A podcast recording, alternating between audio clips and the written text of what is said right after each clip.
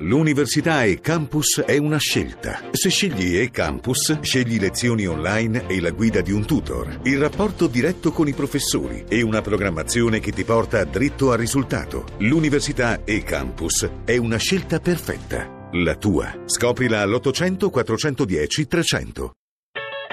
ETA Beta. Nuovi mestieri, nuovi linguaggi. Con il team della LF System Italia abbiamo messo a punto un dispositivo chiamato Quicksaver che non permette alle porte di incastrarsi quando si verificano cedimenti strutturali dovuti a terremoti, frane, incendi ed altro. Quindi il problema più comune è proprio quello che quando ci sono questi cedimenti la porta tende ad incastrarsi, non permettendo quindi di uscire e raggiungere un luogo sicuro. Questo dispositivo attualmente è l'unico al mondo, permette di migliorare e incrementare il livello di sicurezza degli edifici. Può essere installato su porte nuove o esistenti a costo di circa 40 40 euro. Materiali tecnologici per isolare gli edifici dalle scosse, satelliti, sensori, droni e big data per sorvegliare le zone a rischio, social network e sistemi di allarme precoce per l'emergenza. Questi i campi su cui si concentra lo sforzo dei ricercatori di tutto il mondo impegnati a ridurre i danni di un terremoto come quello che ha colpito Amatrice la notte tra il 23 e il 24 agosto. È la sfida degli innovatori contro la rabbia del sisma. Sono le 11:44 minuti e 51 secondi. Buongiorno da Massimo Cerofolini e ben ritrovati per la nuova stagione di Eta Beta, il programma di Radio 1 che esplora le grandi traiettorie della rivoluzione tecnologica in corso. 335 699 2949 se volete intervenire con SMS e con WhatsApp. In copertina avete sentito Luca Fallaolita, ideatore dopo il terremoto dell'Aquila di Quake Saver, il dispositivo per aprire le porte in caso di scossa tellurica. E oggi dunque, come altri programmi di Radio 1, anche noi ci occupiamo del terremoto facendolo ovviamente dal nostro punto di vista. Per guidarci è in studio con noi un sismologo, ex direttore del Centro Nazionale Terremoti e autore di Sotto i nostri piedi, storie di terremoti, scienziati e ciarlatani. Buongiorno ad Alessandro Amato. Buongiorno a voi. Allora, prevedere i terremoti, malgrado le velletarie e spesso ricorrenti promesse che lei denuncia nel suo libro, non è allo stato dell'arte possibile. E dunque il primo passo della nostra riflessione parte dalle tecniche di costruzione, da un po' dallo stato dell'arte della situazione degli scienziati che combattono il fenomeno sismico. A che punto è questa scienza? Come è partita? Come nasce? Come si sta sviluppando? Beh, la scienza delle costruzioni, premesso che io non sono un ingegnere eh, ma un sismologo, eh, è comunque molto sviluppata da, da, parecchi anni nei paesi soprattutto che hanno avuto a cuore da, da tempo il, il, problema, in particolare il Giappone e, e molti altri. E, ehm, quasi tutto quello che si è fatto in questi anni riguarda la... Diciamo, l'isolamento degli edifici dal, dal terreno, quindi quando il terreno si muove forte c'è diciamo dei cuscinetti, chiamiamoli così volgarmente, che eh, non permettono alle onde sismiche di trasmettersi sull'edificio se non in piccola parte e quindi evitano proprio il, lo scuotimento del, degli edifici. Questo può essere fatto per edifici importanti, grandi, grattacieli, di più difficile farlo a livello capillare per tutte le piccole eh, case che abbiamo insomma, in Italia. Sono molti i centri di ricerca che sono impegnati in questa ricerca, per esempio c'è Kinedica che fa degli ammortizzatori infilati come un panino sotto le costruzioni, oppure c'è una ricerca del, dell'Enea insieme al Politecnico di Torino che eh, prevede la cosiddetta disaccoppiamento, del cosiddetto disaccoppiamento del terreno. No? E sì. al di là di questi nuovi, queste nuove frontiere, quali sono secondo lei le tecniche più efficaci per proteggere la propria abitazione da un terremoto? Beh, eh, dovendo costruire case nuove e avendo le risorse, sicuramente questo del disaccoppiamento è, è il metodo migliore. Eh, chi ha già però un edificio in zona sismica soprattutto, ma non, non si può diciamo, permettere di fare interventi così massicci, può ricorrere a, a pratiche un po' più low cost, eh, parliamo di qualche migliaio di euro, che sono quelle delle catene, sono quelle delle reti elettrosaldate che possono essere messe sotto l'intonaco Monaco per, per mantenere la stabilità del, dell'edificio e non farlo diciamo, aprire o disaccoppiare. Tra l'altro oggi sul Sole 24 Ore c'è una paginata che riporta le intenzioni del governo di agevolare la costruzione, l'effettuamento di questi lavori eh, per le famiglie. Sì, sì, questo è importante. Già era in, in vigore una, eh, una, normativa per eh, incentivare appunto questi interventi. Purtroppo si è visto, appunto leggevo anche stamattina su questo articolo, che eh, solo mi pare il 9% degli interventi che sono stati fatti e per cui si sono richieste le detrazioni eh, riguardano interventi strutturali, il resto sono interventi estetici e, e, e magari di impianti, quindi bisogna insistere su questo. Senta, invece vediamo un po' lo specifico della sua attività, il monitoraggio dei terremoti. Innanzitutto quando nasce questa attenzione della scienza per eh, i movimenti tellurici? Beh, la, l'attenzione c'è sempre stata, le prime teorie sui terremoti risalgono ad Aristotele, quindi parliamo di oltre 2000 anni fa. Eh, per tantissimi anni, quindi fino all'inizio del Novecento, si è rimasti con teorie basate su osservazioni molto, molto così, empiriche. empiriche. senza strumenti, o perlomeno con strumenti molto, molto primitivi. Mm, è il terremoto di San Francisco del 1906 che fa eh, la svolta perché eh, chi lo studia eh, ha, che, ha, ha, a disposizione, oltre alle osservazioni del terremoto, i dati dei, dei geodetici, quindi le prime, quello che adesso poi facciamo con i satelliti, facciamo il GPS, c'era c'erano degli strumenti a terra che permettevano di rilevare i, i, movimenti che erano avvenuti prima del terremoto, quindi negli anni prima, e da lì si nasce la, la, la teoria del rimbalzo elastico che è ancora, è ancora viva oggi e quindi eh, l'importanza degli strumenti è, è, è ormai... Ecco, ha detto i satelliti, oggi questi, queste sonde sono arrivate a un punto di grande precisione nell'individuare gli spostamenti del terreno, purtroppo ancora solo a livello di studio e non di allarme, ne parliamo tra un attimo degli allarmi. A che punto è? Che cosa cioè, cosa fa concretamente un satellite? Eh, un satellite ha a bordo diversi sensori che permettono di misurare varie cose sia dell'atmosfera che del, del suolo e in particolare quelli che si usano per i terremoti sono eh, dei sensori radar eh, che mh, mm, permettono di vedere la differenza di, di, di, di quota e di, movimento, di posizione del, de, del, terreno prima e dopo un terremoto, ma anche nel periodo tra durante il, quello che noi chiamiamo intersismico, cioè quando non ci sono terremoti, quindi permettono di mappare ah, piccolissime deformazioni del, del terreno, anche dell'ordine di pochissimi centimetri, di qualche millimetro, e nel caso di questo terremoto di Amatrice, per esempio, si è vista molto bene la deformazione cosismica, cioè quella proprio innescata dalla faglia, che è di diversi, parecchi centimetri, 20 centimetri eh, in alcune aree. Quindi... Tra l'altro, una, ricordo, tra le tante start-up che sono impegnate in questa ricerca c'è Survey Lab, che è un'azienda innovativa dell'Università Università di Roma 3 che ha ideato un sistema di monitoraggio sulla stabilità degli edifici che è fatto confrontando le foto satellitari prese dagli anni 60 in poi con quelle attuali che si trovano anche su Google.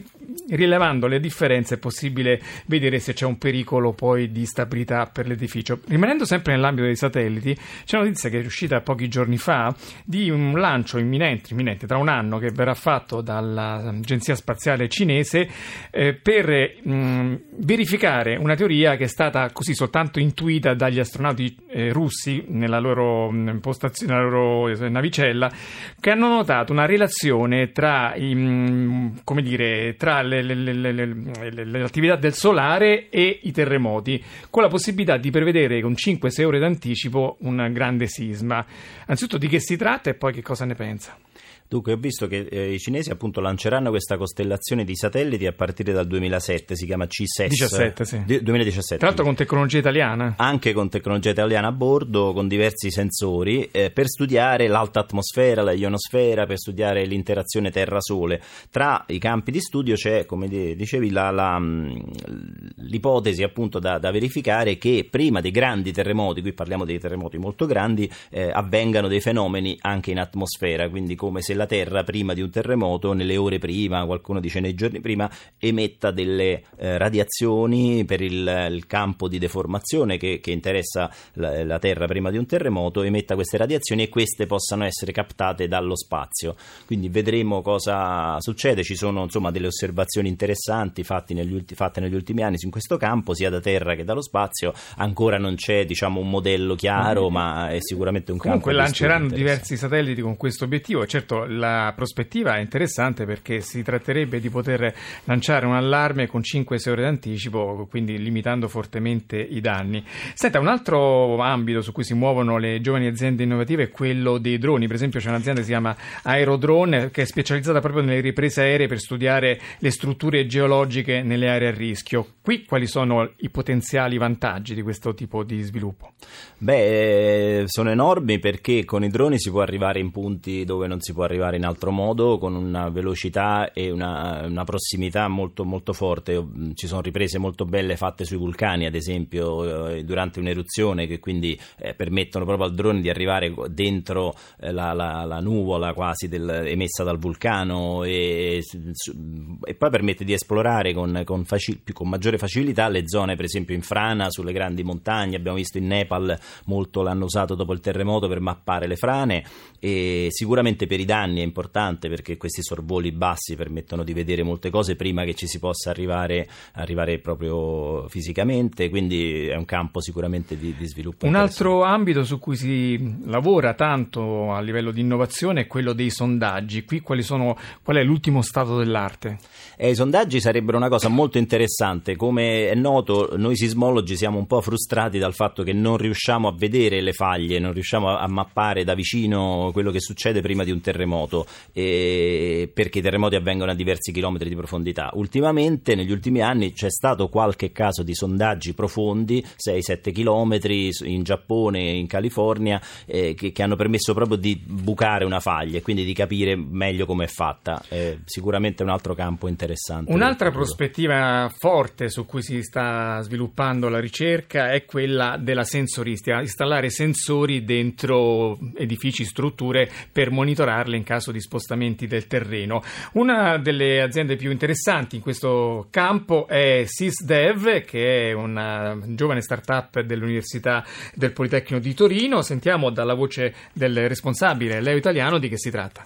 La soluzione proposta si basa sull'utilizzo di sensori wireless in grado di percepire qualsiasi movimento e vibrazione delle strutture a cui sono applicati e tramite ripetitori a lunga portata segnalare in tempo reale anomalie o criticità. I sensori sono stati progettati per essere applicati anche su edifici esistenti, quindi non è necessario demolire muri, pareti e via dicendo, ma possono essere semplicemente attaccati sui nodi della struttura, quindi dove c'è il pilastro, la trave. Attraverso questo sistema è possibile conoscere gli effetti dell'evento catastrofico sul singolo pilastro, sulla singola trave o campata, in modo tale da comparare i dati rilevati con quelli di progetto e valutare quindi l'agibilità delle strutture.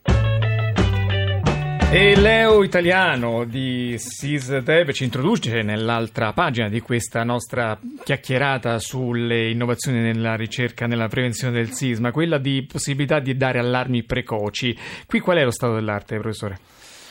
E lo stato dell'arte è molto avanzato nei paesi in cui eh, i terremoti grandi avvengono lontani dalle grandi città, quindi questo è, è, uno svantaggio per chi ce l'ha come il Giappone, il Cile, il Messico e altri posti, ma è, è un vantaggio perché c'è un tempo sufficiente per mandare un allarme eh, con diciamo, la velocità della luce dalla zona sorgente. Eh, è un campo molto interessante, ci si sta lavorando, lavorando anche in Italia eh, purtroppo da noi diciamo, i terremoti come sappiamo fanno danni molto vicino all'epicentro nell'arco di 20 km 20-30 km e lì diciamo, il tempo di avviso sarebbe troppo basso diciamo, per fare eh, qualunque cosa, sicuramente è interessante per comunque fare delle azioni di riduzione del, de, del rischio, eh, magari in, in, città, in punti strategici che sono un po' fuori dalla zona epicentrale, quindi si potrebbe intervenire con qualche secondo di anticipo in questi posti. Anche qui tante le possibilità in corso, ne cito un paio, Guardian che è un'azienda italiana che ha inventato un sistema che si chiama Sisma Allarme, è un dispositivo da un centinaio di euro che si può installare all'interno del proprio proprio appartamento ed è in grado di captare la prima onda del terremoto e quindi la, lascia quei due o tre secondi per fare qualcosa eh, nell'arrivo della seconda onda. So che lei mi sta facendo sì, una sì, faccia sì. poco convinta. No, perché, perché, purtroppo durante un terremoto la cosa che si, più sconsigliata è quella di precipitarsi fuori subito. Bisogna mettersi sotto al tavolo, aspettare che finisca la scossa. Allora, avere questi tre secondi per uscire eh. di casa e andare magari sulle scale, che è sono peggio. l'elemento più. tre secondi per mettersi sotto un letto. Forse ecco, Forse per fare altre cose. E poi c'è MyShake Lake, che invece è una ricerca dell'Università di Berkeley, che prevede la possibilità di monitorare eh, il terremoto grazie ai cellulari, al dispositivo che abbiamo tutti nel cellulare che eh, capta le vibrazioni e quindi quando più cellulari connessi a una certa rete vibrano tutti insieme eh, può scattare l'allarme. Che ne pensa di questa ricerca? È interessante, anche, anche in Italia si sta, si sta, sviluppando qualcuno del mio istituto con l'Università di, della Sapienza e ancora diciamo, siamo un po' alle fasi, alle fasi iniziali perché insomma, i dati sono un po' sporchi, diciamo così. Eh, ci sono però dei sistemi appunto che possono integrare i due approcci, quello strumentale diciamo, con gli accelerometri ad alta, de, ad alta risoluzione, quelli buoni diciamo, che fanno le stime migliori e poi magari integrarli con questi dati. Controllo qui. di massa di tutti noi cittadini, quindi scienza condivisa. Velocissimamente l'ultima fase, l'ultima pagina di questa nostra eh, osservazione nel mondo del sisma, l'emergenza. Anche qui la tecnologia sta facendo passi da giganti. La NASA per esempio ha ideato Finder, che è uno strumento capace di rilevare i battiti cardiaci anche sotto 3 metri di macerie e di distinguerli tra quelli di un uomo e quelli di un animale. E poi c'è tutto il mondo di Twitter che sta veramente mh, mm, uscendo come protagonista in questi casi, vero?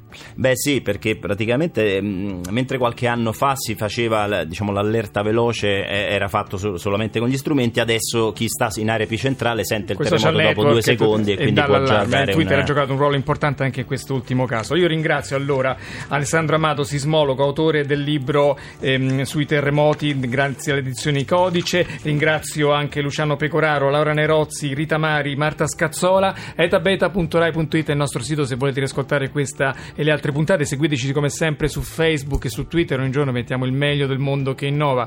Ora ci sono i GR, poi c'è Life che è dedicata anch'essa ai terremoti. Da Massimo Ceroffolini ci sentiamo domani con un'intervista a Morozov.